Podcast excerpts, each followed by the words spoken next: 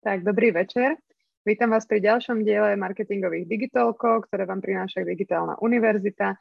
A dnes máme takú veľmi, podľa mňa, zaujímavú tému, a to sú teda PPC kampane a chyby, a teda tipy na nejaké vylepšenie týchto kampaní. A ja medzi nami vítam zácného hostia Roba Lokeša. Ahoj, Robo.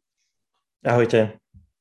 Tí, ktorí sa pohybujete v marketingu, už ste ho určite niekde videli, minimálne nejakej konferencii, on teraz aj veľa prednáša, teda na voľnej nohe a ako mi prezradil ešte pred tým, tak uh, sa mu to veľmi zapáčilo. Takže určite ho ešte uvidíte niekde možno školiť, možno prednášať. A my, ty už koľko sa venuješ vlastne PPCčkám rogu, alebo teda tejto oblasti kampaní? Naplno sa tomu venujem od 2015. a dovtedy som sa venoval iba tak pomimo ako hobby. Mm-hmm. Takže teda skúsenosti už máš bohate určite aj od klientov. A teda asi aj Google Certificate Trainer, už tretí rok myslím, že po sebe. Ano. Ak sa teda nemýlim, že mám praviť. A teda získal sa mnoho ocelení ako Digital Prize Performance alebo Google Premier Partner Awards finalist, tak sa to volá, myslím, hej.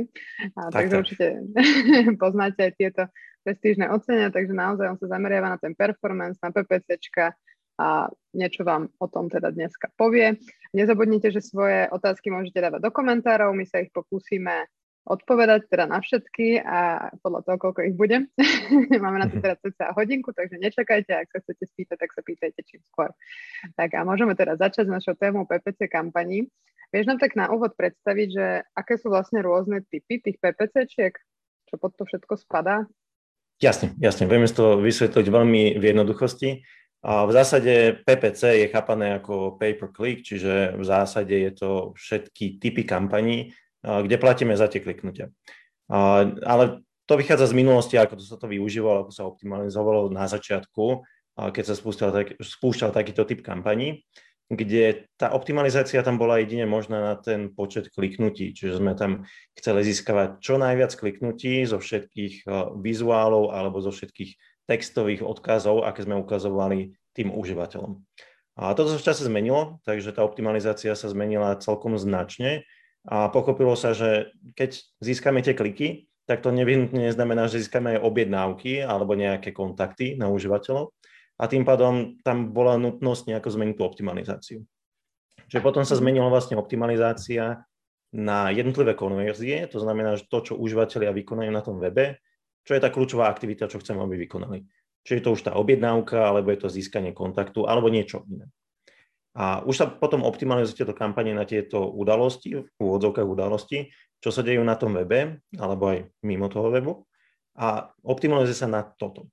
Takže tým pádom tie PPC, ako to bolo vnímané klasicky na začiatku, že naozaj iba to, čo sa klikne, to je chápané ako PPC. Dneska je to o mnoho bohatšie a nevzťahuje sa to iba nevyhnutne na tie kliknutia, vzťahuje sa to aj na tie videnia alebo na to, čo chceme dosiahnuť z tých samotných kampaní. Ale väčšinou ide o výkonnostné kampane, takže vzťahuje sa to hlavne na to, aby sme ukázali ten dopad na ten samotný biznis. A čo je veľmi dôležité, a to si potom ešte iste povieme, povieme hlbšie. Uh-huh. A na akých všetkých vlastne médiách alebo platformách môžeš vlastne tie PPCčka využívať? Že poznáme aké Facebookové, uh-huh. na Instagrame alebo kde všade, Áno. to môžeme tak zhrnúť.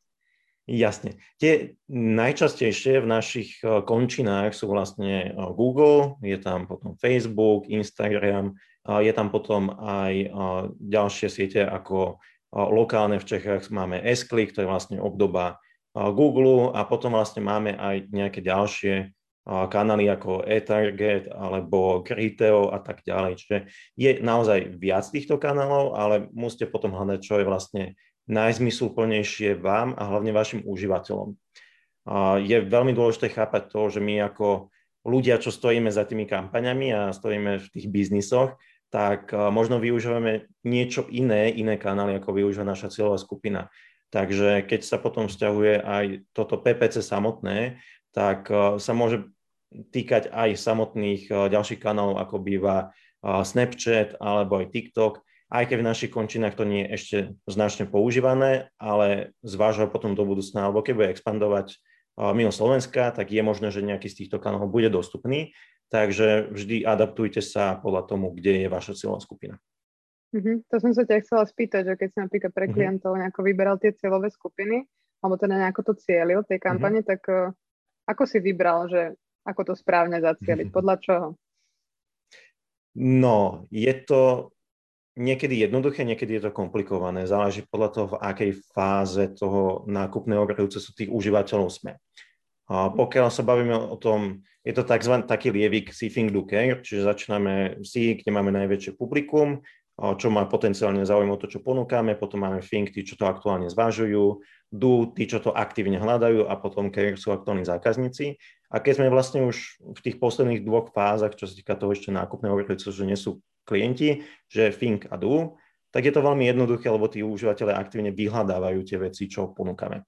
Takže potom je tam naozaj všetky vyhľadávače sú veľmi na mieste, či je to Google alebo YouTube, je to veľmi na mieste tam sa ukazovať, lebo vieme veľmi jednoducho identifikovať ten záujem. Ale pokiaľ máme oslovenie v tom budovaní značky, to znamená tá fáza C, tak tam je to komplikovanejšie kvôli tomu, že nie nevyhnutne musíme vedieť, kde je tá cieľová skupina aktívnejšia, tak to vychádza potom vlastne z toho, odkiaľ máme bežne nejakú organickú návštevnosť, bez toho, že by sme mali nejakú kampaň platenú, tak vieme identifikovať, či chodia viacej špecifi- zo špecifických kanálov alebo nie. A podľa toho môžeme potom testovať komunikáciu. Ale vždy je to o tom úvodnom testovaní, čiže môžete si vziať na začiatku minimálny budget, minimálne mediálne náklady na to, aby ste otestovali, či ten kanál bude donášať tie výsledky, aké chcete, aby donášal. A podľa toho mm-hmm. môžete otestovať. Mm-hmm. Ty už si tak naznačil o tom, akože aj ten, v tej fáze C sa to mm-hmm. dá. A to je aj taká častá otázka, že či vôbec má uh, význam možno pre nejakej brandovej kampane používať PPCčka, alebo to nie je dobrá cesta. A tam sa to potom odlišuje, že veľmi často sa vo fáze C používa media buying, to znamená, že nakúpite tam hlavne nejaké videnia, nakúpite nejaké plochy a tam sa budete ukazovať a potom sa to kombinuje s e, nejakým e, programatikom, aby ste videli teda, že na základe tých aktivít tých užívateľov, tak sa budete ukazovať alebo nebudete. Ale vždy tam ide vlastne o to, čo chcete dosiahnuť a ako uvažujete nad tým e, media mixom, aký chcete mať zostavený. A mhm. veľmi často sa deje to, čo vidím u, u veľa biznisov, keď sú ešte menšie, sú v tých začiatkoch, tak sa boja investovať nejaké peniaze do toho budovania povedomia ale potom sa limitujú v tom, že nebudú môcť pustiť až tak veľa aktívnych kampaní na tých návštevníkov webu, lebo aby ste, dajme tomu, zostavili kampaň na oslovenie užívateľov, čo boli na vašom webe a chcete oslovovať cez Google, tak musíte mať minimálne tisíc užívateľov v tomto publiku. A na to, aby mhm. ste to dosiahli, tak môžete buď oslovovať tých užívateľov, čo boli na webe mesiac potom, ako došli na web, lebo nemáte takú dennú návštevnosť, alebo môžete potom investovať aj do tých kampaní v tej fáze C, získať väčšiu návštevnosť a potom nemusíte oslovať tých užívateľov mesiac potom, ako navštívili, ale dajme tomu dva týždne alebo týždeň a je to potom aj o mnoho pohodlnejšie každému zaangažovanému užívateľovi, ale taktiež dokážete potom postupne akvizovať nových zákazníkov. A tam je veľmi dôležité pochopiť tú odlišnosť medzi tým získavaním nových akvizícií a medzi tým, ako viete zvyšovať to lifetime value aktuálnych zákazníkov. A to je veľmi dôležité kvôli tomu, lebo veľa biznisov hladí čisto na, na výnosy, čisto na to, že OK, kampaň musí hneď doniesť peniaze, ale nehľadí na to, že keď získam nového zákazníka, tak môžem posielať mailing, môžem posielať SMS-ky, môžem s ním ďalej komunikovať a ten zákazník môže mať ďalšie nákupy. A toto je veľmi často ten boj, čo vidím u zákazníkov, u klientov, jednoducho, že boja sa investovať do akvizície nových zákazníkov, lebo tam nevidia vlastne ten follow-up toho, že vedia budovať tú lojalitu a vedia získavať ďalšie objednávky od tých zákazníkov. Čiže vždy je to o tom media mixe, aby sa zostavil ideálne, aby bola časť na tie akvizície, aby bola časť na tých aktuálnych návštevníkov webu alebo tých aktuálnych zákazníkov a takto sa to vie potom pekne na, namiešať, ten media mix. Mm-hmm. A existujú nejaké možno také univerzálne percentuálne rozdelenie, že koľko má ísť do brandu a koľko má ísť do nejakých výkonnostných kampaní? Alebo možno podľa odvetví sa to dá nejako odlíšiť? Mm, nie, nie je nič také všeobecné. Niekto by mohol povedať, že 80-20 jednoducho platí a môžeme to ísť takýmto spôsobom, ale v zásade, mm, pokiaľ máte takú možnosť a máte nastavenú tú logiku tých kampaní a hlavne tých follow-upov, to znamená to zvyšovanie tých lifetime value aktuálnych zákazníkov, tak potom vás nebude až tak moc zaujímať to, že či to bude nová akvizícia alebo to nebude nová akvizícia, kvôli tomu, že máte tam už ten follow-up, máte to tam automatizované a viete, že získavate nové akvizície a donáša to potom z dlhodobého hľadiska tie peniažky do toho biznisu. Takže, mm, ale vždy je to o tom, koľko si môžete dovoliť, kedy to má ešte zmysel, nemá zmysel. A tam už sa potom bavíme o tom, že vyhodnocovať aj tú maržovosť tých kampaní alebo vyhodnocovať ziskovosť celkovo tých kampaní alebo tých služieb alebo položiek, čo ponúkate. Takže je to o tom, aby ste išli o niečo hlbšie, lebo keď sa bavíme o tom, že by sme iba investovali nejakú čiastku do budovania povedomia bez toho, že by sme to nejako vyhodnocovali a že by sme naozaj videli ten vplyv toho budovania značky na ten bankový účet, čo máme vlastne na konci dňa, koľko peňazí nám tam zostane alebo dojde, tak potom by to nemal až taký zmysel, lebo je to nejaká taká bublina, čo nevieme vyhodnocovať, ale keď to viažeme vlastne na tie ekonomické výsledky biznisu, tak potom si vieme povedať, že OK, má to zmysel, vidíme tie výsledky, aj keď možno nedojdu hneď, dojdu možno po mesiaci, po dvoch, po šiestich, ale vieme, že jednoducho tie výsledky sa nejako dostavia a potom vieme ďalej investovať do toho viacej. Čiže veľmi často býva aj tá, tá, tá mentalita v tom, že budovanie značky nie je vyhodnocovateľné, nemôžem vyhodnotiť, že aký je ten dopad toho, lebo je to veľmi ťažké, že ten užívateľ dojde z iného kanálu a tak ďalej. Ale pokiaľ oslovujete tých užívateľov viacej v tom online svete, a začnú užívateľ viacej v online nakupovať, bez ohľadu na to, z akého kanálu došli, tak cítite ten dopad toho budovania, budovania tej značky. A to je dôležité taktiež vyhodnocovať. A, a nemá to na také bočné koleje, že OK, investujeme 50% mediálnych nákladov do budovania značky, lebo je to nejaká nutnosť a nevyhodnocujeme to, ale naviazať to na tie, na tie ekonomické výsledky a potom už to dáva väčší zmysel. Mm-hmm. Ty už si tak povedal nejaké čísla, som sa ťa chcela aj spýtať, že to e, budovanie značky, po akej dlhej dobe možno to má význam sledovať? Že teda väčšinou ako klienti, ako si povedal, chcú vedieť hneď nejaké výsledky, ale jasne, tým, jasne. že není to ako nejaký rýchlo obrátkový tovar v e-shope, že hej, potom poklikali na produkt a nakúpili ho, ale naozaj, že možno aj keď je to nejaký taký, že zložitejší produkt, nejaký B2B, hmm. možno nejaké informačné systémy drahé, že nenakupuje no. sa to ako, ako rožky, tak hmm. po akej dobe môžem ako keby porovnávať tie výsledky vôbec, aby to malo nejaký zmysel. Každý biznis je individuálny a vychádzal by som vlastne z tých aktuálnych dát, aké viete identifikovať kľudne aj u seba, dajme tomu použite Google Analytics a viete na základe toho identifikovať, aká je vlastne tá doba od tej úvodnej návštevy až k vykonaniu tej konverzie, ako chcete, aby vykonal ten užívateľ. A toto viete vyhodnocovať a viete to potom dokonca aj zmenšovať tú dobu. To znamená, že, že do toho sa potom zapája samotný content, lebo ako náhle ten užívateľ má tie informácie, aké by potenciálne hľadal na tom webe, tak eh, získate odpovede, nemusí potom hľadať ďalej, nemusí vlastne nejakým spôsobom bojovať, aby získal tie informácie. A tým pádom viete aj uľahčiť ten nákupný proces tomu užívateľovi. A nemusí mať toľko návštev, nemusí mať toľko sessions na tom webe, kým ukončí ten nákup alebo teda tú konverziu, čo chcete a dokáže byť viacej informovaný aj bez toho, že by vás musel nejako nevyhnutne zaťažovať, čo sa týka nejakého sapovrtu alebo niečoho ďalšieho. Mm-hmm. Takže sú tam cesty na to, na to uh, skriajate tej cesty a väčšinou na to pomáha naozaj ten, ten obsah, alebo keď tak doplnenie aj uh, live chatu na webe. Mm-hmm. To je niečo, čo aj ja osobne som si zažil veľmi nedávno. Zháňal som bicykel na Slovensku, absolútne nedostatkový tovar, tak som hľadal v Čechách a našiel som 5 webov, čo mal vlastne ten bike, čo som hľadal. Dva z nich majú live chat, na jeden som napísal, hneď som mal odpoveď, že donašuje na Slovensko a objednávka hotová. Takže mm-hmm. dokáže to pomôcť. Jasné, že čím rýchlejšie to človek vybaví, tak tým skôr aj urobí asi tú konverziu. Áno, áno.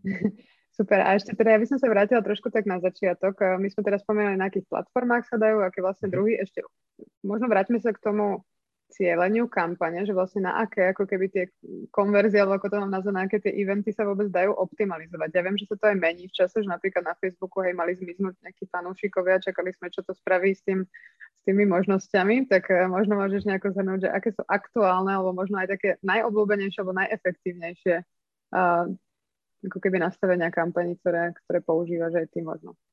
Jasne, jasne. K Facebooku samotnému si povieme o chvíľočku ešte, začnem, začnem ostatnými sieťami, čo mm-hmm. momentálne nebojujú voči, voči iným spoločnostiam, tak vieme, čo sa to týka. A, tak všeobecne veľmi veľa biznisov nevyužíva ešte naplno ten machine learning, čo je dostupný v tých jednotlivých sieťach dneska. Naozaj je to, týka sa to všetkých najväčších sietí, čiže keď máme Google, Facebook, LinkedIn, akákoľvek veľká sieť, naozaj dneska naplno sú navážené do toho machine learningu a využívajú to na, na, na plné gule. A je tam veľká nevýhoda v tom, že maličko biznisov chápe, ako funguje vlastne takýto systém. A, a to len skúsim v jednoduchosti vysvetliť. A tieto systémy fungujú vlastne takým spôsobom, že, že keď majú kvalitné dáta, tak dokážu vlastne na základe tých dát potom optimalizovať na ten výsledok, čo chcete, aby ste dosiahli vlastne na tom webe samotnom. A keď vy odosielate do tej siete, takto, veľmi často sa deje iba to, že dajme tomu máte nastavený Google Ads a máte zaznamenávanie objednávok v Google Analytics. Toto si spojíte a potom vlastne zaznamenávanie objednávok z Google Analytics dotiahnete do, do Google Ads. A čo to ale potom znamená, že ten Google Ads je limitovaný v tom, aký počet objednávok vidí, lebo vidí iba limitované dáta, tie, čo ponúka Google Analytics, lebo tie sú limitovanejšie voči tomu, čo by mal, kebyže zaznamenáva ten samotný Google Ads tie objednávky. Mm-hmm. Takže keby mal tie objednávky zaznamenávané cez Google Ads, tak má už viacej dát, tým pádom vie lepšie optimalizovať. Ale nemusíte končiť iba tam, môžete ho zaznamenávať ešte o, o vlastne jeden krok vyššie v tom nákupnom procese, takže môžete zaznamenávať aj začatie checkoutu. Alebo môžete zaznamenávať vloženie do košíka. A môžete optimalizovať na toto, pokiaľ nemáte dostatočný počet objednávok. Lebo to vám potom umožní to, aby ste naozaj vedeli lepšie angažovať ten machine learning a to sa týka na každej sieti, takže to sa netýka iba Google, to každá jedna sieť má takúto, takúto optimalizáciu. A ako náhle máte viacej dát, tak ten systém vie lepšie optimalizovať a tým pádom maximalizujete ten výsledok, čo dostanete. A čo je na tomto pekné, tak vy keď si maximalizujete tie vloženia do košíka, tak väčšinou to znamená to, že budete mať aj väčší počet objednávok. A pokiaľ nie, tak stále tam môžete doplniť, ak budete mať dostatočné množstvo návštev, tak môžete doplniť kampane na opustené košíky, alebo môžete nastaviť automatické maily na opustené košíky a tak ďalej. Čiže tam sú už nejaké ďalšie follow-upy možné a viete to potom takto, takto vyťažiť. A to je veľká výhoda toho, toho machine learningu, lebo vám umožní takýmto spôsobom na základe tých kvalitných dát optimalizovať kampane. Veľmi pekná ukážka, jeden z klientov, čo tento mesiac sme spúšťali kampane, tak sme tam nastavili analytiku v polovice minulého týždňa, lebo tam chýbala vlastne zaznamenávanie týchto eventov na samotnom webe a kampani, čo dovtedy nedonášali moc výsledky, tak hneď na základe tých dát sa zlepšili výsledky niekoľkonásobne. Takže mhm. naozaj tá dôležitosť tých dát je tam veľmi, veľmi vysoká. A potom sa môžete dokonca posunúť ešte o, o level ďalej, kde budete vlastne vy si doplňať tie dáta o nejaké ďalšie informácie, ako chcete.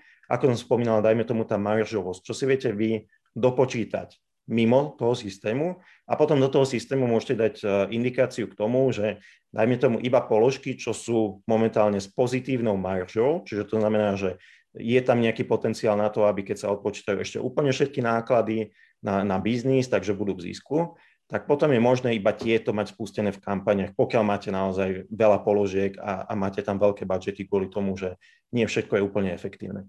Takže je tam viac možností, ako to môžete využívať, ale všetko to vlastne stojí a páda na tých dátach, aké máte dostupné. Uh-huh. A keby sme to teraz hodnotili na tých sociálnych sieťach, uh-huh. že na Facebooku, tak uh, s tým máš aké skúsenosti s nejakým nastavovaním? No, samotný Facebook, tam je momentálne zaujímavá situácia kvôli tomu, že um, je tam vlastne zmena kvôli novému iOS a tým pádom ľudia majú možnosť, teda tí koncoví užívateľia majú možnosť, či povolia zaznamenávanie dát alebo nie. Takže toto tým, že je to novinka, naozaj je to živé asi len týždeň alebo dva, tak mm. ešte stále je to také v plienkách, človek zistuje, že um, kde to má dopad, kde to nemá dopad. Ale v zásade um, tá možnosť, čo tam momentálne je, tak je to, že môžete mať jednoznačne overenú doménu vášho biznisu na Facebooku, taktiež si musíte nastaviť to, že máte dôležitosť jednotlivých udalostí. To znamená, ako som spomínal, tieto jednotlivé udalosti, čiže videnie detailu, vloženie do košíka, check-out, nákup a tak ďalej, tak môžete zaznamenávať maximálne 8 týchto udalostí a môžete si nastaviť ich dôležitosť. Takže toto je veľmi dôležité, aby ste mali mať nastavené, aby ste čo najmenej pociťovali dopad takýchto dát. Ale jednoznačne tam bude cítiť nejaký ten dopad a ak chcete identifikovať, aký to bude mať dopad na váš biznis, tak to viete veľmi jednoducho zistiť, aby ste vedeli identifikovať, či to bude mať zmenu alebo nie. A viete to identifikovať, dajme tomu, keď použijete opäť Google Analytics, a môžete ísť do analýzy mobilných zariadení a tam nájdete vlastne, koľko z nich sa používa, koľko užívateľov používa iPhony a viete taktiež identifikovať, koľko užívateľov používa samotné Safari, keď tak, keby to bolo limitované tam. A podľa toho viete, aký je to podiel vašej návštevnosti, aký je to podiel vašich výnosov, či to bude mať vplyv alebo nebude mať vplyv. A na základe toho viete potom, potom bližšie identifikovať ten dopad. Lebo sú biznisy, kde to bude mať naozaj že nulový dopad a sú biznisy, kde naozaj na to môžete stáť alebo padať. Takže každý biznis to pocíti inak. Mm-hmm. A keď sme pri tých sociálnych sieťach, tak mm-hmm. možno s akými takými najčastejšími chybami si sa stretol pri kampaniách facebookových? pri tých nastaveniach. Áno, samotné facebookové kampane, tak tam veľmi často vidím, býva tam chyba v tom, že nie je tam pochopenie úplne značne k tomu, v akom kontexte sa to ukazuje.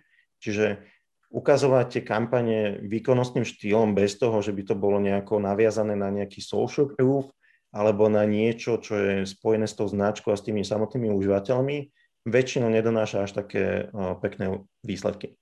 Kvôli tomu, že, že v tom samotnom kontexte, kde sa ten užívateľ nachádza, naozaj je na sociálnej sieti a v názve to je, je to jednoducho sociálna sieť, tak uh, malo by to byť aj komunikované viacej tak sociálne, viacej tak osobne a nie tak biznisovo.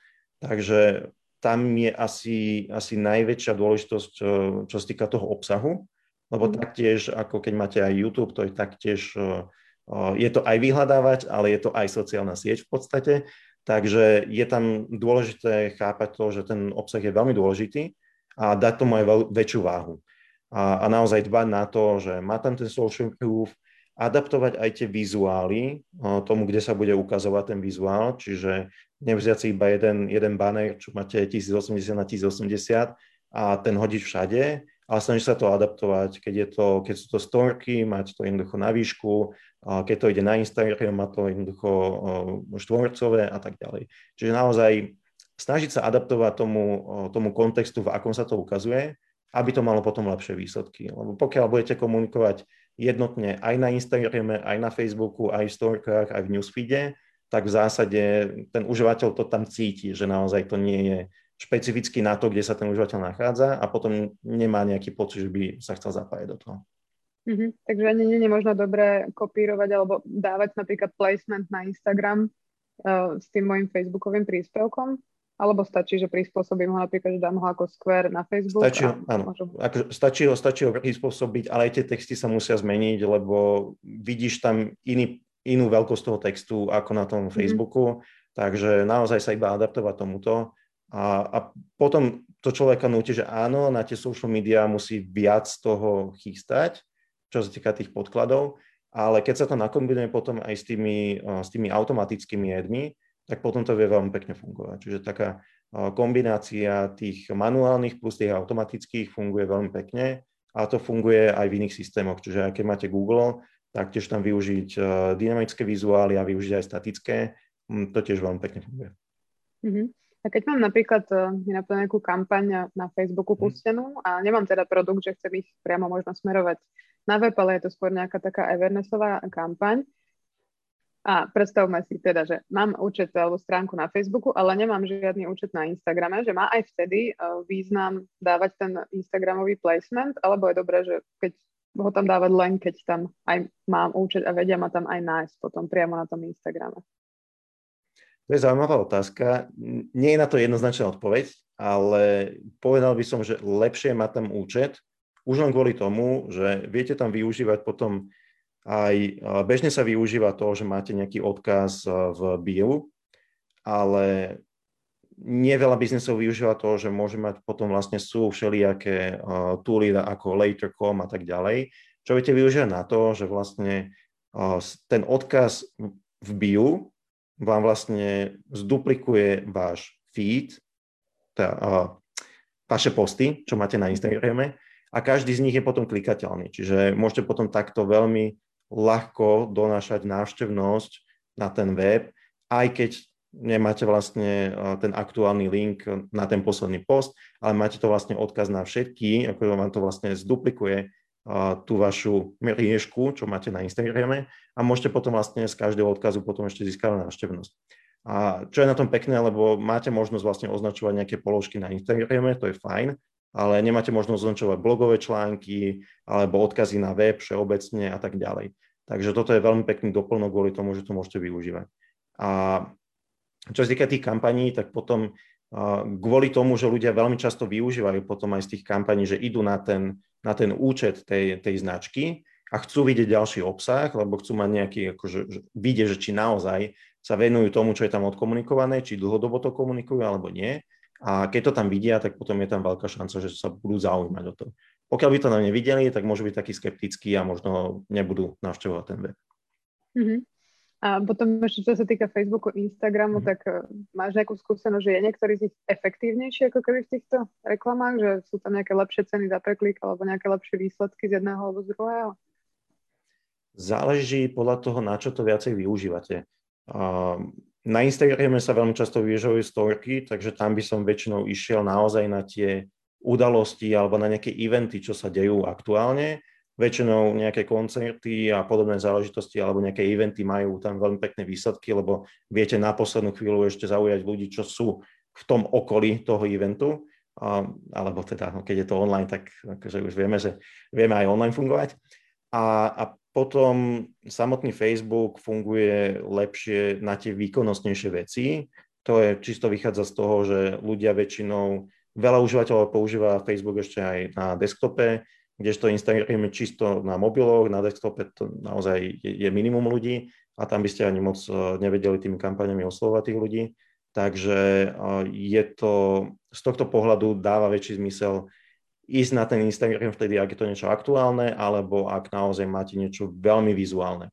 Takže keď máte nejaké how-to videá a podobné veci, to tam môže fungovať veľmi pekne, ale celkovo social media veľmi pekne tam funguje uh, fashion, a veľmi pekne tam funguje aj uh, všelijaké make-upy a, a celkovo uh, také vizuálne veci. Celkovo, áno, to je všetko, čo je vizuálne, všetko, čo je vizuálne a také viacej emočné, dokáže fungovať mm-hmm. lepšie na týchto sociálnych sieťach, už len z toho kontextu, že je to sociálne. Takže. Jasné. A teda hovorili sme o nejakých chybách na Facebooku pri nastavovaní. Mm-hmm. Máš aj nejaké skúsenosti teda s nejakými chybami pri napríklad Google Shopping alebo pri YouTube aj týchto ostatných platformách, že čo sa tam tak najčastejšie deje a, a nie je to dobré? jasne, jasne. Uh, veľmi často sa deje, ako som už spomínal, ten nedostatok dát, to je ten, ten základ. A ďalej, čo sa potom často deje, je aj tá, tá zle nastavená optimalizácia, čiže neoptimalizuje sa na maximalizovanie konverzií alebo nejaká cena za konverziu, maximalizuje sa iba na tie kliknutia a podobné veci. A veľmi často sa potom nefunguje nejako aktívne s umiestneniami alebo vyhľadávacími dopytmi, čiže negatívne kľúčové slova a podobné veci. Takže to je tiež dôležité v čase doľaďovať a zistiovať, čo z toho funguje. A veľmi často chýbajú aj Dynamic Search Ads, čiže dynamické kampane vo vyhľadávaní, kde na základe indexu vášho webu alebo na základe feedu vášho webu viete potom ukazovať e, kampane na nejaké nové dopity. Veľmi pekná ukážka bolo toho, keď e, začal, začal nejako COVID, tak sa značne zvýšil, zvýšilo vyhľadávanie po alkohole, ale vysokopercentom alkohole, kvôli tomu, že ľudia si doma chceli chystať vlastný dezinfekčný gel. A, a tým pádom toto bolo niečo, čo sa dalo veľmi pekne využiť a identifikovať na základe toho, že to sú nové dopity, čo dovtedy neboli a mohla sa to doplniť vlastne do, do ponuky. Takže je to, je to veľmi pekná ukážka toho, že dokáže to ukázať tie nové dopity, aké neviete hneď identifikovať a ste potom flexibilnejší.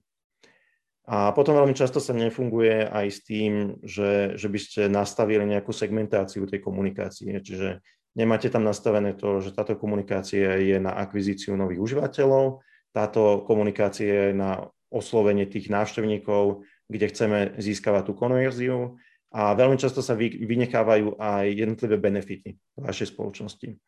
A tam je dôležité chápať to, že keď máte vlastne nejaké služby alebo ste B2B, tak väčšinou tie, tie benefity máte spísané, lebo to je alfa omega toho, tej komunikácie.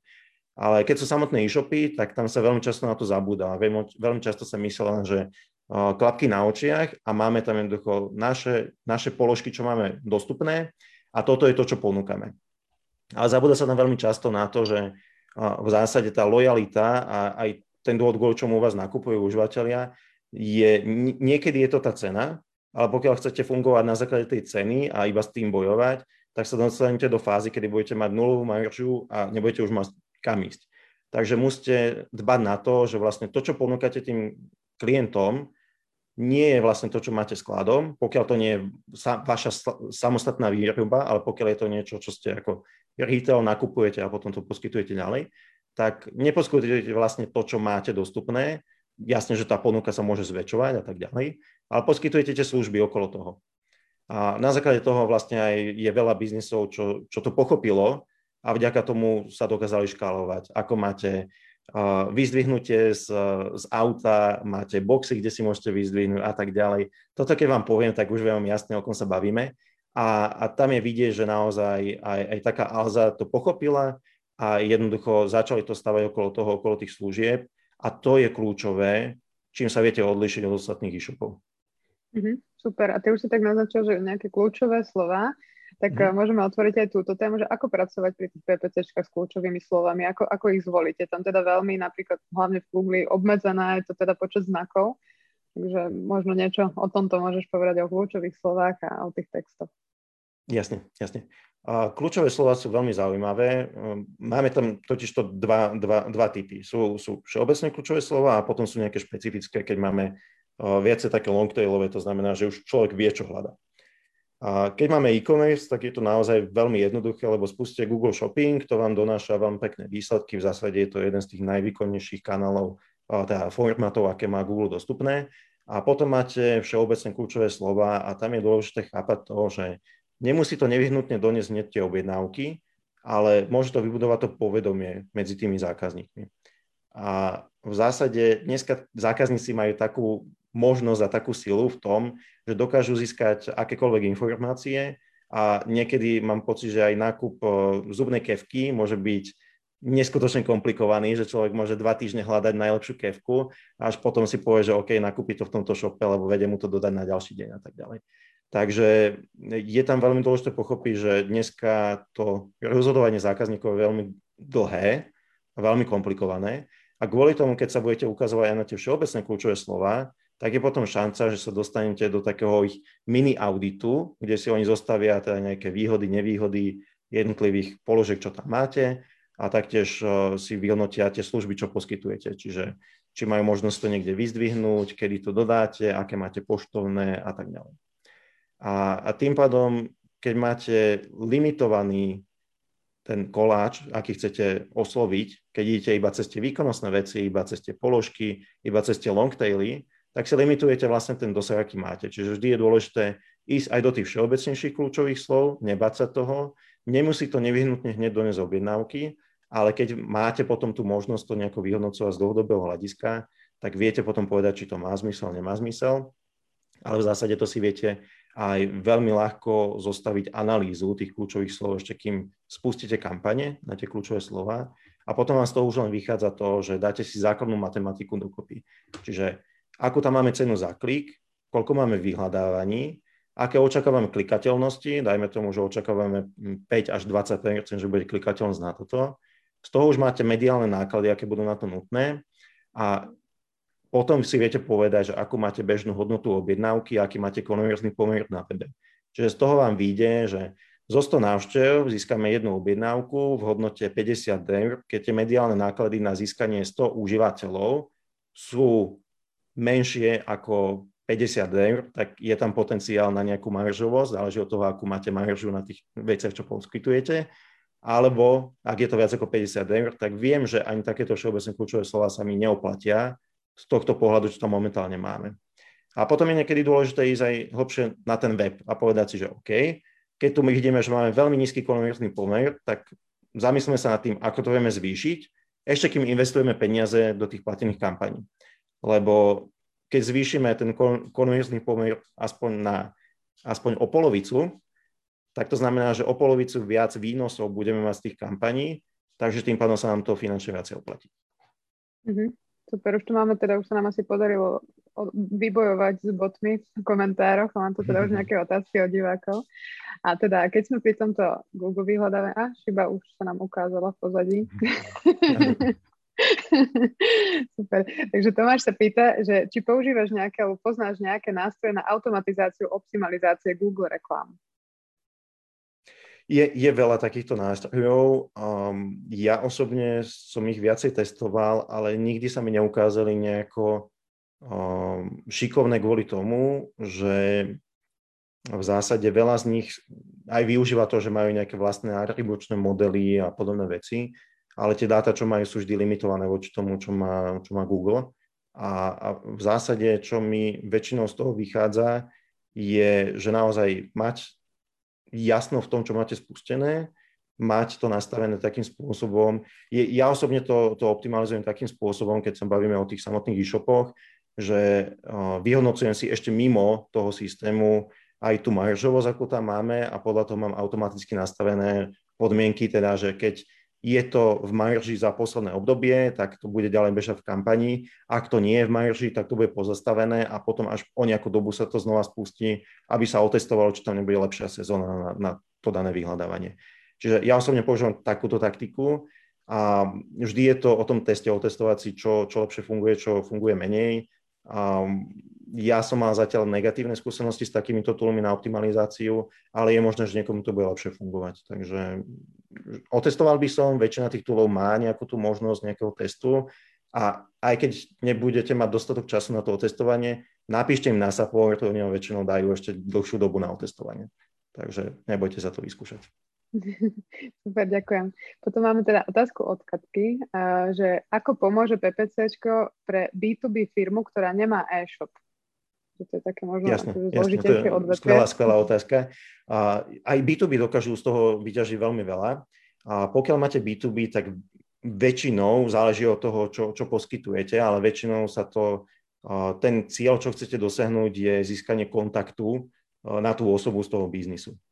A keď máte takýto cieľ, tak potom sa tam veľmi často nastavuje aj automatizácia toho follow-upu, čiže máte, máte viacej možností, lebo môžete mať jednoduchý web, kde nemáte nejaký kontakt, máte tam len nejaký dotazník, čo užívateľ vyplní a potom vám dojde mail a niekedy sa mu ozvete a odpíšete a tak ďalej.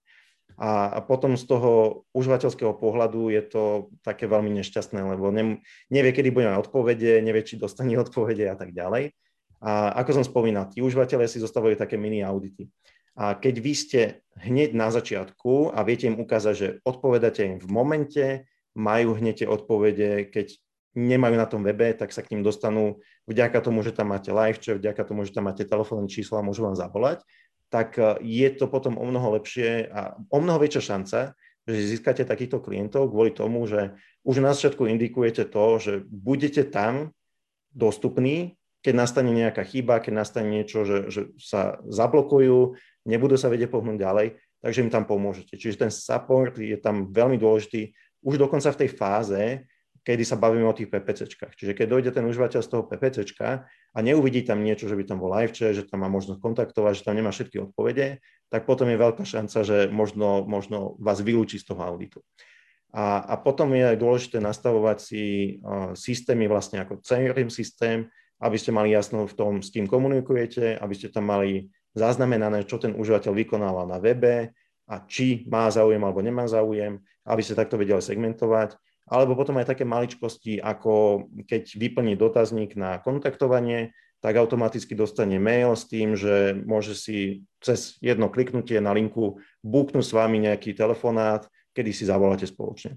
A to je hneď uľahčenie toho celého, celého procesu k tomu získania, získaniu toho zákazníka a tým pádom si viete aj vy jednak ušetriť sebe čas, ale taktiež máte potom väčšiu šancu na získanie toho zákazníka.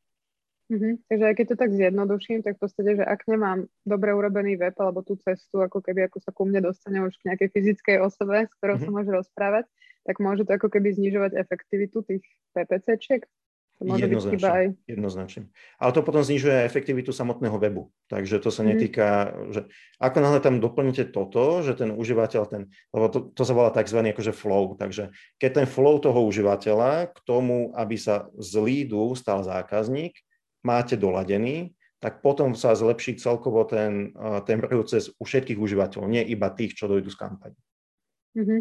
No tak sa pýtam, mi to napadlo tak z takého presne agentúrneho hľadiska, že ty často mm-hmm. máš na starosti len tú jednu časť celého toho procesu a ostatné stojí na niekom inom. A teda klient chce hej, po tebe výsledky, ale, ale chyba môže byť niekde úplne inde vlastne. Jasne, a, a to je dôležité si aj, si aj povedať, lebo niekedy je lepšie povedať, že nie, nespustíme kampane alebo nespustíme komunikáciu, pokiaľ to nebude doladené. Lebo vieme, že potom tie výsledky sa nedostavia.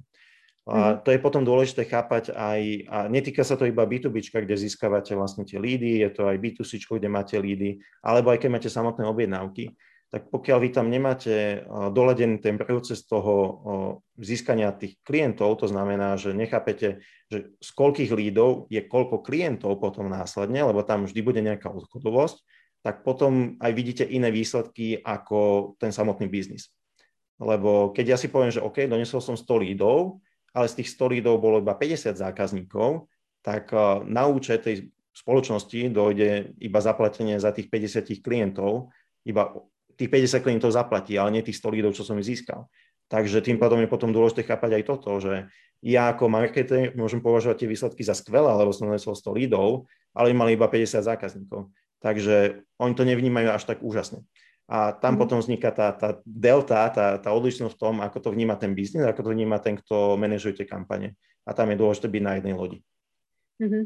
Takže treba viacej komunikovať asi o tom a, a pýtať si aj takéto výsledky? Uh, vidieť, vidieť, uh, vidieť ten konečný stav, že vidieť uh, v podstate, koľko peňazí ste donesli. A, a to je, nie že koľko peňazí ste donesli, koľko peňazí ste nechali na konci dňa na účte. Tak. Mm-hmm. To, to je ten dôležitý ukazovateľ, na ktorý určite každý, aj ten možno marketingový manažer alebo salesový alebo nejaký finančný pozera u klienta.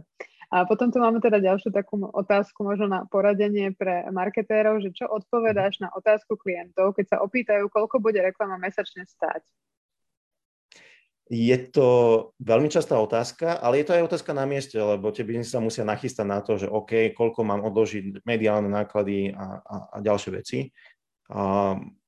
Pokiaľ už máte aktívne pustené kampane, tak veľmi jednoducho odhadnete, že OK, vidíme, ako sa, koľko sa cca míňa denne, tak vieme si z toho vypočítať, e, koľko to bude mesačne. Pokiaľ nemáte tie kampane spustené ešte a idete ich spúšťať, tak je tiež dôležité zostaviť si nejaký odhad. A ako som spomínal, na základe tej analýzy kľúčových slov, vy si viete povedať teda, že máte už nejaké skúsenosti, čiže viete, aká bude asi klikateľnosť vo vyhľadávaní na tie odkazy, viete si na základe toho zostaviť nejaký odhad tých kliknutí, máte tam cenu za klik, viete podľa toho povedať, koľko asi bude míňané, keď sa bavíme o tom vyhľadávaní. Keď máte potom aj, keď platíte za videnia a za podobné veci, tak potom viete tiež zostaviť odhady na základe nejakého educated guess, čiže keď máte nejaké ďalšie skúsenosti, tak viete povedať cca, ako sa pohybuje vlastne cena za tisíc impresí a podobné veci. Takže podľa toho viete zostaviť nejaké aspoň základné odhady. Ale ja by som povedal, že, že hecnite sa a choďte ešte o step ďalej a povedzte teda, že toto sú mediálne náklady, aké očakávame, taká to bude asi návštevnosť z týchto mediálnych nákladov ale vieme potom, aký je konverzný pomer toho webu, vieme, aká je hodnota objednávky, alebo vieme, koľko vlastne lídov dostaneme a hodnota toho lídu, aká je, tak na základe toho viete povedať, toto budú výnosy, aké donesieme. A keď od toho odpočítame ešte aj fíčko, odpočítame od toho mediálne náklady, tak viem povedať, aká bude tá maržovosť. Je to iba odhad, ale potom sa bavíme už o niečom veľmi špecifickom. Nie je to iba niečo také, čo stojí vo vzduchu, že OK, tak mám tam mediálne náklady a neviem, čo z toho bude, ale už ukáže ešte teda ten dopad na ten biznis a potom je to o mnoho jednoduchšie na komunikáciu, lebo nás bavíte zase, ste na jednej lodi a bavíte sa o tom, čo zaujíma aj ten biznis, ale čo chcete aj vy donášať tomu biznisu. Uh-huh. A ešte takto sa spýtam, že pýtaš sa možno na začiatku tých uh, klientov, že aký na to majú budget, alebo skôr, že aké očakávajú výsledky? Že podľa čoho to tak ste možno zvykli nastavovať? Uh, vždy, vždy je lepšia otázka, že podľa toho, kde, kde sa vidia, akože, že v akom štádiu sa budú tešiť a v akom štádiu jednoducho vyťahnú šampanské skladničky a budú oslavovať. A, a podľa toho potom si vieme spätne vypočítať, teda, že aby sme toto dosiahli, tak odhadujeme, že budeme sa takéto mediálne náklady. To máme zase to, tú istú matematiku len od konca. A, a podľa toho už vieme nastaviť tie očakávania. Čiže keď povedia, že dajme to momentálne majú mesačné výnosy 10 tisíc a chcú to mať do dvoch mesiacov 20 tisíc a vidíme, že na tom webe jednoducho nie je taká návštevnosť a nevieme z toho webu vyťažiť viacej, tak potom musím povedať, že OK, na to, aby získali ďalších 10 tisíc, tak to bude stať toľko to. A, a to už je potom o tom nastavení očakávaní a o tom naozaj si uh, niekedy uzemniť aj tie ciele, lebo zdvojnásobiť výnosy shopu len tak za mesiac alebo za dva nie je úplne jednoduché. Jasne, dá sa to dosiahnuť, ale je tam vždy potom otázka toho, že uh, za aké náklady sa to zvýši. Lebo môžem zdvojnásobiť výnosy shopu za za polovičné náklady alebo za dvojnásobné náklady toho výnosu, čo donesiem. Takže vždy je to veľmi dôležitá otázka si povedať, teda, že, že aký má byť ten výsledok toho, ale taktiež nejako to aj nastaviť do toho skutočného sveta, lebo niekedy sa stáva to, že, že naozaj tie očakávania sú nastavené veľmi vysoko a, a zase niekedy aj opačne. Niekedy sú očakávania nastavené veľmi nízko a, a potom je to fajn, lebo sa tešíme z toho, že to doneslo pekné výsledky, ale niekedy tam je dôležité potom nastaviť to, že OK, môže to byť ten status na začiatku, ale potom v čase sa to môže nejako uzemniť a nemusí to donášať až také výsledky ako na začiatku. Mm-hmm. Napadlo mi tak pri tejto téme, že stalo sa ti niekedy, že klient, že ty si sa ho snažil nejako možno usmerniť, že nie je takto rýchlo to napríklad nerobné alebo nepôjde a on ti povedal, že no ale ty mi to slúbili, tak, tak idem tam, alebo že povedali, že toto je možné niekde inde. Jasne, jasne, stalo sa to už, stalo sa to, stávalo sa to hlavne, hlavne v minulosti, kedy som nemal ešte toľko skúseností.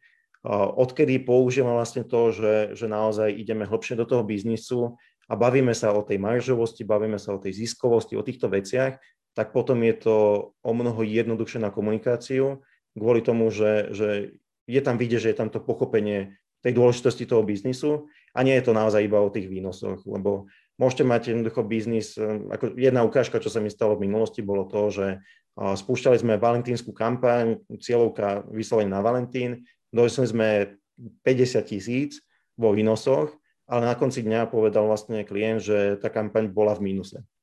A mm-hmm. toto bola veľmi pekná ukážka. 50 tisíc bol vlastne niekoľko násobne toho, čo mesačne akože donášali. Takže že naozaj veľmi pekné čísla vzhľadom na to, čo dovtedy donášali ale keď sme si dali dokopy tie veci, tak sme videli, že naozaj kvôli maržovosti, kvôli tým nákladom, keď tam boli a všetkým veciam a potom ešte aj tie riadky, jednoducho objednávky, čo už naspäť, tak uh, bolo jednoducho to, že boli v červených číslach z tejto kampane a to bola taká pekná studená spriecha na to, aby som si uvedomil, že nie, je to, nie je to vôbec o tých výnosoch, nie je to vôbec o tom, že chceme mať pekné čísla, čo sa týka toho, tých samotných kampaní, ale je to o tom, čo vidíme vlastne na konci dňa na tom bankovom účte. A to je, to je vlastne to, čo, čo je cieľ toho biznisu, lebo cieľ biznisu je získa, maximalizovať zisky a zachovávať nejakú, nejaký pozitívny sociálny dopad. Takže ten pozitívny sociálny dopad je vlastne na tom biznise väčšinou, že sú, majú etických dodávateľov, že, že investujú nejakú časť toho zisku do toho, aby pomáhali spoločnosti a maximalizovanie zisku je niečo, s čím viete pomôcť e, vďaka tým kampaniám, ale je dôležité na to myslieť. Super, ďakujem. Tak to bola taká rada možno pre začínajúcich e, marketérov. Teda jednoznačne, asi, jednoznačne. Hej. A, a tým, sa aj odlišíte, tým sa aj odlišíte od, e, od väčšiny, by som povedal. Lebo naozaj dneska to ešte nie je tak adaptované, ako by to mohlo byť, ale v čase sa to zlepšuje. Mm, super, ďakujem. Potom ešte Miroslav sa pýta takú konkrétnejšiu otázku, keď sme o tých mm. budžetov, že aké je ideálne percentuálne rozdelenie ceny produktu voči tým PPC, uh, že dajme tomu, že predávam produkt za 100 eur. Že koľko by mal teda investovať do PPCčiek, aby ten produkt predal, plus teda, že čo je dobrá cena za klik a od čoho záleží tá cena za klik. Cena za klik vás až tak nezaujíma. Zaujíma vás vlastne to, že koľko tých objednávok tej danej položky dostanete. A ja osobne to vyhodnocujem takým spôsobom, že si vezmem náklady na tú, mediálne náklady na tú samotnú položku. Mám tam potom aj nákupnú cenu, čiže od všetkých nákupov tej dajnej položky, dajme tomu, že, že tá, tá položka, čo stojí 100 eur, bola zakúpená 10 riad za posledný mesiac, čiže 10 kusov, a, tak to mám výnosy 1000 eur. O to si odpočítam a, nákupnú cenu tej položky, odpočítam si mediálne náklady, aké viem identifikovať, že boli minuté na tú danú položku a potom si delím ešte zvyšné mediálne náklady, či to bolo na kategóriu, značku alebo všeobecne na, na ten e-shop si delím medzi všetky položky, čo boli zakúpené, tým pádom na každú spada nejaká malá čiastka iba. A podľa toho viem povedať, že či to je vlastne v pozitívnej maržovosti alebo nie. A s tou maržou potom už viete fungovať, lebo za to zaplatíte sklady, zamestnancov a tak ďalej. Takže toto je taký základný spôsob, ako by som si identifikoval, či má zmysel ďalej investovať do tej položky alebo nie nelimitoval by som vlastne nejakým spôsobom, nehľadal by som na tú cenu za klik, ale hľadal by som vlastne na cenu za objednávku. To je niečo, čo je zmysluplnejšie, alebo potom naozaj ísť uh, hlbšie a povedať si, aká je maržovosť tej položky, lebo nezaujíma vás individuálna cena za klik, zaujíma vás naozaj to, že či, uh, či sa to zaplatilo alebo nezaplatilo. Lebo keď budete limitovať cenu za klik, tak potom je vysoká šanca, že niekto iný, kto nebude limitovať tú cenu za klik, lebo je tam silná indikácia, že ten užívateľ to bude nakupovať, tak ak to má ďalší e-shop dostupné, tak on môže nastaviť automatické vydovanie, tým pádom, keď je tam vysoká šanca, že to bude nakupovať, tak ide k ním, nakúpi to u nich a nie u vás. Takže keby sme to započítali ešte aj ten ujdený biznis, ak by ste limitovali tú cenu za klik, tak potom naozaj sa bavíme o tom, že vám ujde, ujde ten biznis úplne zbytočne. Mm-hmm. Takže to podľa teba nie je dobrá cesta, že limitovať teda? Limitovať cenu klik? za klik, tam by som nešiel tam by som sa potom zamýšľal nad tým, že aké z tých položiek dávať do kampaní a aké z nich nedávať. Tam, kde jednoducho vás to nepustí, že máte tam nízku maržu, tak tam by som zbytočne nemíňal peniaze na inzerciu tej položky. Viacej by som komunikoval ten e-shop samotný a, a tú vašu značku, alebo tú kategóriu, kde to má ešte zmysel možno, ale tú samotnú položku by som vtedy nekomunikoval. A to je na základe základnej analýzy, čo si viete zostaviť. Mm-hmm. A mi, tak napadla mi taká vec, že možno malo by význam a ako keby dávať radšej nejakú drahšiu položku z toho môjho e-shopu, ktorá naláka ľudí do toho e-shopu, ale že možno v konečnom dôsledku si ju nekúpia, ale kúpia si nejaké iné veci, že dá sa aj toto zmerať, že mi to ako keby tak prilákalo uh, návštevnosť? Dá sa, aj keď e, momentálne nie sú až také jednoduché systémy na to, ako to vyhodnocovať, je to už potom komplikovanejšie, na to sú také analýzy, a to je tzv. market basket analysis, to je jednoducho ten spoločný výskyt v, kom, v tom košíku potom indikuje, že keď užívateľ nakúpi položku 1, tak s ňou najčastejšie nakupujú položku 2 a podľa toho sa už potom zostavujú aj nejaké balíky alebo akcie. Keď viete, že položka 2 má lepšiu maržovosť, tak na tú položku 1 dáte zľavu tam budete na nulovej marži v podstate, ale viete, že sa bude viacej nakupovať a položka 2, kde máte naozaj vyššiu maržovosť, tak tým pádom tá, tá absolútna maržovosť potom bude, bude vyššia. Takže je tam, alebo baličkovanie dokopy, že skombinujete si tieto položky, lebo viete, že sa spoločne nakupujú, ale to je už potom na takú individuálnu analýzu. Nie, žiaľ to nevidíte v tých systémoch momentálne, mm. že by si vám ukázali, že áno, tieto položky dajte spolu dokopy do balíka, lebo sa spolu nakupujú. Žiaľ, to momentálne nie je dostupné. Mm-hmm. Takže to, to už som si vymyslela, je veľmi zložitú vec. No, no nie je to zložitá vec, len, mm. len to nie je ešte tak bežné, takže to je, to je mhm. len škoda toho. Potom ešte od Tomáša máme otázku, vrátime sa s ňou naspäť k Facebooku, mm. že aké máš skúsenosti s produktovými katalógmi na Facebooku? Že či to funguje, alebo je to až príliš neosobné? A funguje to, pokiaľ to komunikujete aj viacej vizuálne a to je niečo, čo som sa toho zastával. Testovali sme to ešte veľmi, veľmi dávno v začiatku, keď e, chvíľku na to, ako, ako vôbec začali byť katalógy dostupné. A tam sme testovali naozaj, mali sme tam AB testy, kde sme testovali komunikáciu iba čisto tej samotnej položky na bielom pozadí a taktiež sme komunikovali položky s nejakými vizuálnymi šablónami. Takže tie, tie vizuálne šablóny, to znamená, že máte tam nejaké pozadie, máte tam nejaké statické veci okolo tej položky a tá položka sa tam dynamicky mení. Čiže keď máte 10 položiek, tak každá sa vymení vlastne fotka tej položky v tom vizuáli, ale zvyšok zostáva staticky a komunikuje toto viacej vizuálne, vníma to potom užívateľ aj lepšie. A z testov sa nám ukázalo, že naozaj o mnoho lepšie výsledky boli z tých vizuálnych šablón. Takže uh, využil by som to takto kombinoval by som to kvôli tomu, že potom tu môžeme mať lepšie výsledky. A teda videli sme z tých testov, že to malo naozaj lepšie výsledky. A viac to potom aj zapadá do toho kontextu tých, eh, tých social media, že je to vizuálne eh, viacej komunikované. S tým, že pokiaľ sa budete ukazovať ešte aj na iných placementoch, tak potom je možné, že vizuálne to nebude až tak najlepšie, takže môžete samotné placementy, čo sú eh, mimo Facebooku, akože hlavného feedu, tak môžete využívať aj iné, že budete mať iba ten statický, obyčajný katalóg bez tých vizuálnych šablón, lebo tam sa to väčšinou ukazuje menšie, takže keď tu budete nejakú vizuálnu šablónu, tak to nemusí byť až tak viditeľné, čiže kvôli tomu to môžete tak oddeliť. Mm-hmm. A keď si tak spomenul ten testing, tak možno ako efektívne testovať na tom Facebooku, že aký rozpočet alebo na koľko dní, aby som získal nejaké relevantné dáta, že z tvojich skúseností. Mm-hmm.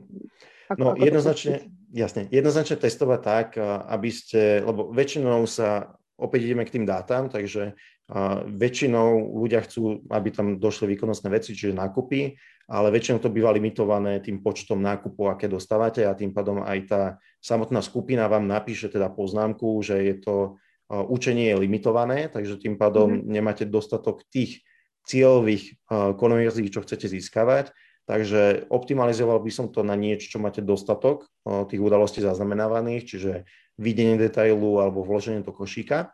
A jednoznačne to potom testovať takým spôsobom, že musíte to jednoznačne AB testovať, nespúšťať si to ako dve samostatné kampane, lebo potom neviete zabezpečiť naozaj taký split test, že sa to oddelí medzi tých užívateľov. A taktiež e, nelimitovať to budžetovo. To znamená, že keď chcete otestovať nejakú zmenu v tom, čo momentálne máte spustené, tak to znamená, že musíte zdvojnásobiť ten budget aby ste nelimitovali zbytočne tie, tie kampane kvôli tomu, že potom budú mať menší dosah a tak ďalej. Takže toto je niečo, na čo musíte potom myslieť, aby ste naozaj dostávali z toho dostatočné výsledky. Kvôli tomu, lebo keď tá kampaň alebo tá skupina mala sotva dostatok konverzií na to, aby sa vedela optimalizovať, tak ak to delíte na polovicu, tak potom bude mať polovičný počet konverzií potenciálne, tam to môže medzi nimi líšiť kúsok a kvôli tomu musíte teda tým pádom zdvojnásobiť ten budget, aby ste to vedeli dostatočne otestovať.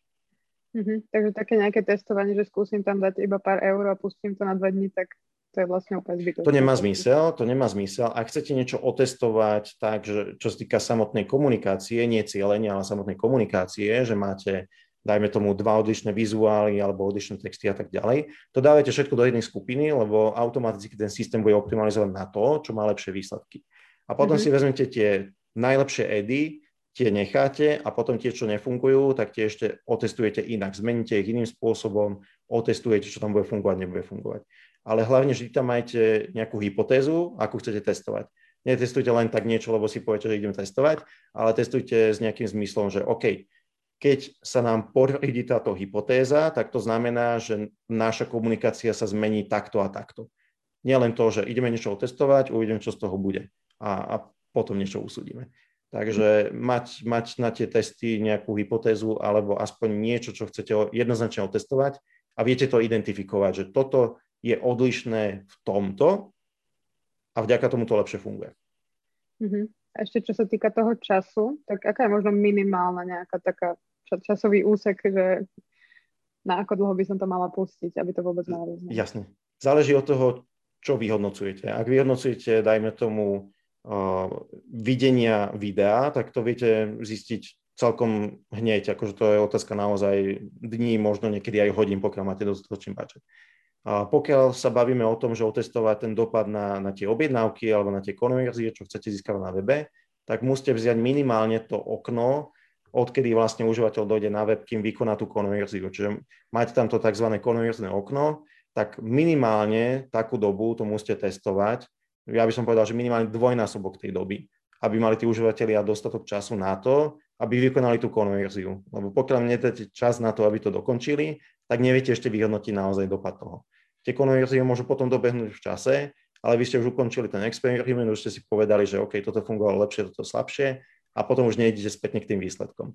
Takže dať, chápať to, že tá cesta k tomu, k tej konverzii je niekedy dlhšia, takže dať minimálne dvojnásobok tej cesty k tej konverzii, aby ste mali dostatok času to vyhodnotiť. Mm-hmm. Ďakujem, tak myslím, že k testovaniu sme to zodpovedali úplne vyčerpávajúco. A potom teda Sany sa pýta, že mňa by zaujímal tvoj názor na cieľenie pri facebookových reklamách, že detailnejšie na konkrétny typ zákazníka alebo radšej širšie. Že ale stále v rámci cieľovky. Takže asi, že či to zacieliť nejak úplne úzko, alebo je lepšie širšie publikum. A toto je veľmi zaujímavá otázka kvôli tomu, že všetko má svoje výhody a nevýhody. A pokiaľ vy cielite všeobecnejšie, tak potom je tam vysoká šanca, že budete mať nižšiu cenu za kliknutia, budete mať lacnejšiu návštevnosť.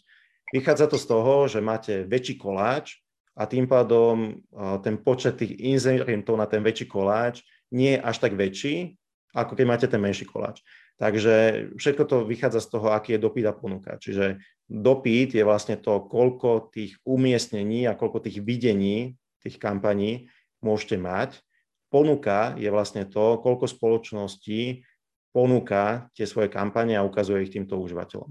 Takže v zásade to je to, čo sa deje počas vianočného obdobia, kedy sa značne viacej vyhľadáva a tým pádom sú lacnejšie ceny záklik vo vyhľadávaní počas Vianoc, kvôli tomu, že ten dopyt sa značne zvýši, ale ten počet tých inzerentov a tých spoločností, čo majú pustené kampane, sa až tak značne nezvýši ani tie budžety, čo poskytujú, sa značne nezvyšia. A, a to isté platí potom aj na, na, na Facebooku. Takže a po, keď máte to úzke publikum, tak potom je tam vyššia cena kvôli tomu, že máte stále nejaký počet spoločností, čo chce osloviť to úzke publikum. A do toho vstupuje ešte aj to, že to publikum nemusí byť vždy aktívne na Facebooku, takže tým pádom, aj keď máte spustené kampane stále, tak tá cieľová skupina nemusí byť stále dostupná a bojujete o limitovanú, limitovaný dopyt, čiže limitovaný počet tých umiestnení, videní, čo tam môžete mať do tej celej skupiny. Takže vtedy máte aj zásadne vyššiu cenu za klik, vyššiu cenu za, za tie videnia. Takže vždy je to o tom, o tom balanse. Keď idete na to všeobecnejšie publikum, to sú viacej tie akvizičné, na to budovanie značku, značky a, a toho povedomia, takže tam to má zmysel tak všeobecnejšie. Keď už chcete viacej actionable publikum, to znamená, že užívateľia, čo budú vykonávať tie konverzie, tak choďte na to užšie publikum, ale očakávajte, že to bude stáť viacej tá návštevnosť alebo tie videnia. Mm. Takže je to o tom, o tom, to je zase ten media mix, čo sme sa bavili na začiatku, čiže ten si musíte zostaviť a podľa toho si to vyhodnocovať. Mm-hmm. Ešte než prejdem na ďalšiu diváckú otázku, napadla mi taká mm. popri tom, že možno aký je rozdiel, alebo v čom sú výhody a nevýhody, keď si nastavuješ nejaký lifetime budget a denný budget? v zásade nie sú tam nejaké zásadné odlišnosti v tom, ako to funguje. Keď si nastavuješ lifetime budget, tak tá kampaň v podstate chápe to, že OK, mám nejaký limitovaný čas, kedy to môžem používať, tak sa to snaží nejako podeliť v čase. Väčšinou to býva tak, že na začiatku minie väčšiu časť budžetu a potom v čase už len dobieha. To čisto vychádza kvôli tomu, že je nejaká doba, kým ten užívateľ vykoná tú konverziu na webe, takže tým pádom na začiatku má zmysel osloviť viacej ľudí, aby čím skôr donesla výsledky. A pokiaľ máte nastavený denný budget, tak väčšina tých systémov funguje takým spôsobom, že si to vynásobí vlastne 30,5 násobkom, čo vychádza na, na bežný počet dní v mesiaci a podľa toho funguje, že OK, vypočíta si, že koľko môže cca aj na ten deň minúť, že môže minúť viacej lebo vie, že potom do toho mesiaca to dobehne, že potom v čase bude menej míňať. A lifetime kampane, ako lifetime budgety na kampane sa oplatí hlavne vtedy, pokiaľ vie, že to bude menej ako mesiac. Že máš mm-hmm. limitovanú dobu, kedy to chceš uh, využívať a oslovať tých užívateľov a tým pádom, aby ten budget sa nevyužíval tak, že si ho systém podelí automaticky na mesiac, nastaví si tak, že OK, tento budget využijem v mesiaci, keď mám tú dennú optimalizáciu, tak to sa tak vypočíta tak eh, ak chceš, aby to donášalo výsledky hneď, tak potom je lepšie si nastaviť eh, tú lifetime value, tá lifetime budget, ale naozaj iba vtedy, pokiaľ máš menej než mesiac kampaň. Uh-huh. A neviem, že či máš skúsenosti s tým, že podporovanie len príspevkov, ako keby, že nepúšťaš nejaké ako dark posty, ale podporuješ príspevky, že tam ako keby fungujú rovnaké pravidlá, že možno mám nastavenú nejakú website klikovú kampaň, mám na to teda akože boostujem si tie svoje príspevky na uh-huh. facebookovej stránke, dajme tomu, tak aj tuto ako keby platí toto, že lepšie je si to napríklad, že rozdeliť tiež na dni, alebo lepšie, že dám si to na celý mesiac a nech mi tam ako keby každý jeden príspevok, ktorý vypublikujem nový, tak nech mi ho tam ťahá, nech si to rozloží podľa seba. Jasne, jasne. Sú, sú aj systémy na tú automatizáciu toho boostovania a tak ďalej, ako Boosterberg a, a podobné. Takže to by som asi využíval na to, aby ste si akože odľahčili čisto časť tohto, lebo na základe toho úvodného engagementu, aký tam máte, tak ono to vie vlastne automaticky boostovať alebo nie. A v zásade, pokiaľ je to niečo, čo kontinuálne komunikujete, chcete takto akože boostovať tie posty, kľudne využite to na komunikáciu, nastavte si akože tie denné budžety. Um, nemá zmysel to nastavovať na, na uh, lifetime uh, budžety a tým pádom to vie kontinuálne fungovať. Mm-hmm, super, ďakujem. A potom teda ďalšia ešte divácká otázka, aby, aby sme to stihli, lebo už sme mm-hmm. trošku pre, cez časový limit, ale nevedí, ešte stihneme snad. Samuel sa pýta, že ako by mala vyzerať story na Instagrame, aby bola efektívna. Že napríklad na eventy, ako si spomínal, mm-hmm. že propagované storky majú aj obmedzenia, napríklad, že nemôžu mať tú nálepku a tak ďalej. Takže ako Jasne. by mala vyzerať nejaká dobrá efektívnosť? Uh, najlepšie fungujú vlastne nejaké videá alebo niečo, čo máte ako content, obsah od zákazníkov alebo od užívateľov. To je niečo, čo funguje jednoznačne najlepšie. A pokiaľ máte takú možnosť takéto odkomunikovať, tak to jednoznačne využívajte, lebo je to veľmi silný social proof, máte tam naozaj dôkaz toho, že užívateľia zbožňujú tú, ten, ten produkt alebo tú službu, čo poskytujete a toto je niečo, čo, čo by som povedal, že naozaj alfa omega, pokiaľ sa bavíme o tých o sociálnych sieťach, ten, ten social proof je tam naozaj veľmi kľúčový. A, a pokiaľ máte takú možnosť, tak naozaj využívajte uh, viacej video, tam to funguje jednoznačne lepšie na konzumáciu tých užívateľov a nebojte sa vlastne aj tam dať nejaký call to action, aby uh, ste im ukázali, čo oni očakávate, že vykonajú. Takže toto je, toto je niečo také, čo by som sa nebal. Nedáva tam suché veci, nedáva tam jednoducho statické veci. Každý, každý, kto si zbeháva tie storky, tak vidí, čo tam užívateľia vidia, chápete, ako sa to používa, takže snažte sa adaptovať, aby ste boli čo najbližšie k tomu štýlu, ako tam komunikujú tí užívateľia. A to je asi to najlepšie, čo môžete, môžete vykonať. Uh-huh, super, potom Simona sa pýta tak trošku z iného súdka, uh-huh. že či vieš dať nejaké dva hinty alebo špecifika pre komunikáciu personal brandu.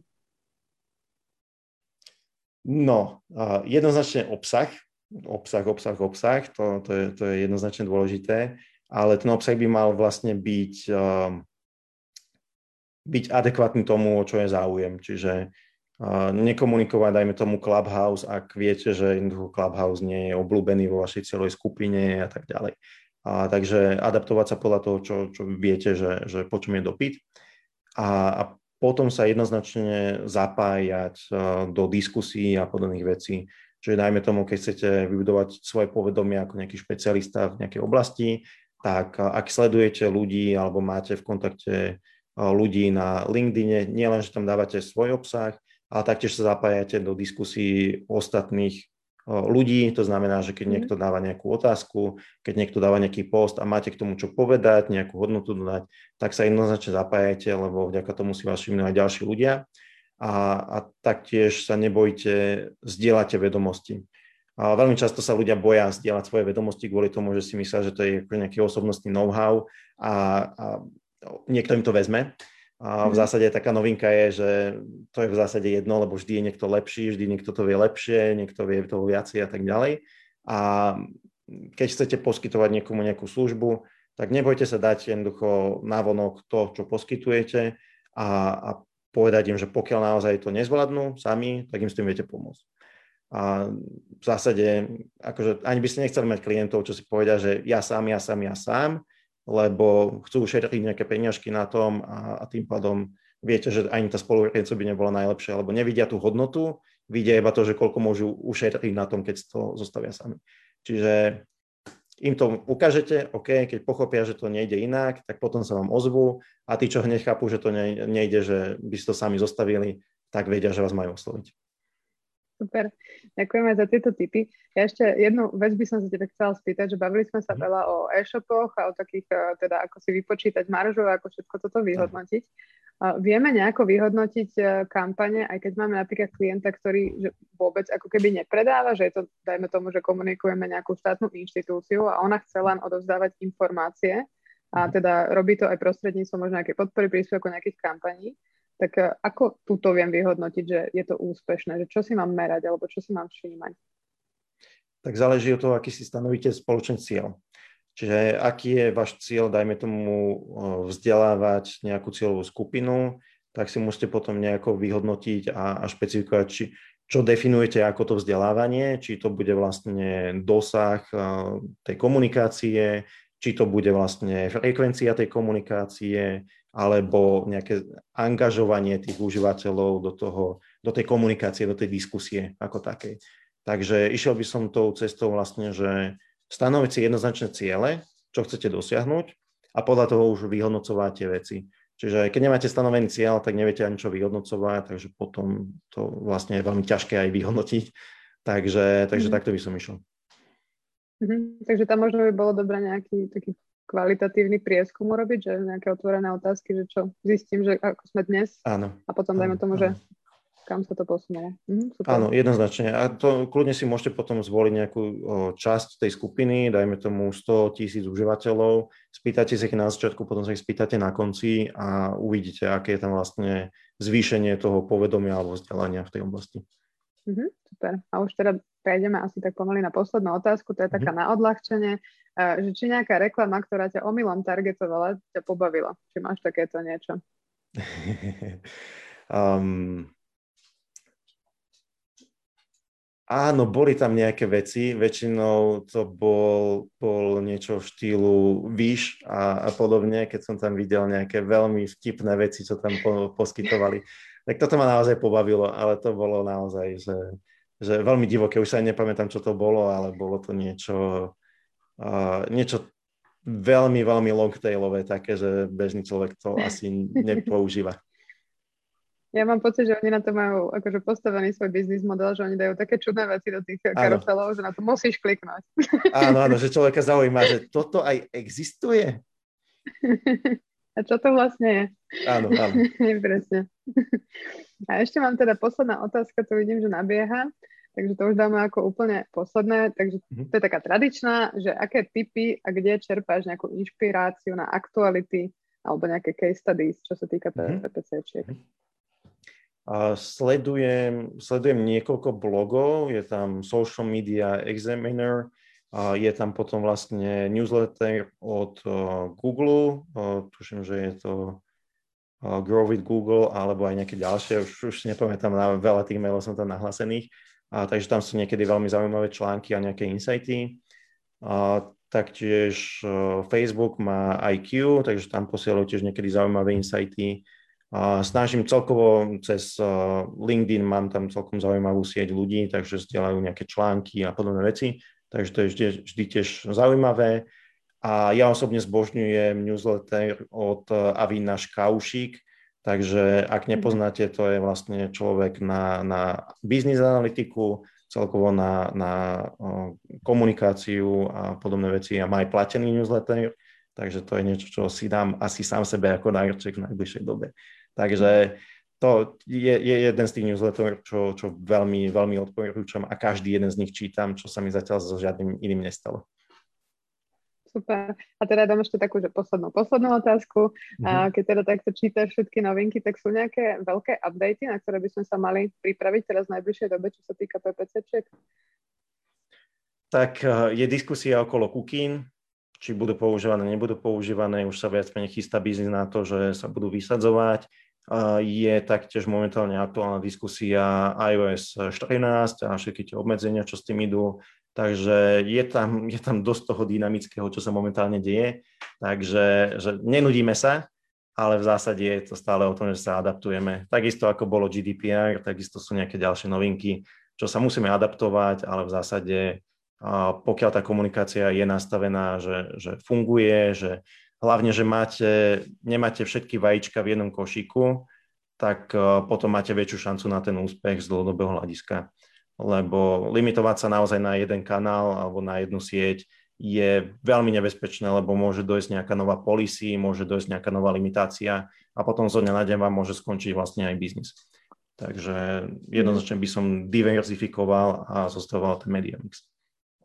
Super, takže to bola taká dobrá rada na záver. Ja ti, mhm. Robo, veľmi pekne ďakujem za celé tvoje know-how, čo si nám dnes odovzdal. Ďakujem aj divákom za ich skvelé otázky a vidíme sa teda opäť o týždeň a ja ešte raz ďakujem a prajem pekný večer. A ja ďakujem veľmi pekne. Tak sa ešte majte, užite si zvyšok dňa.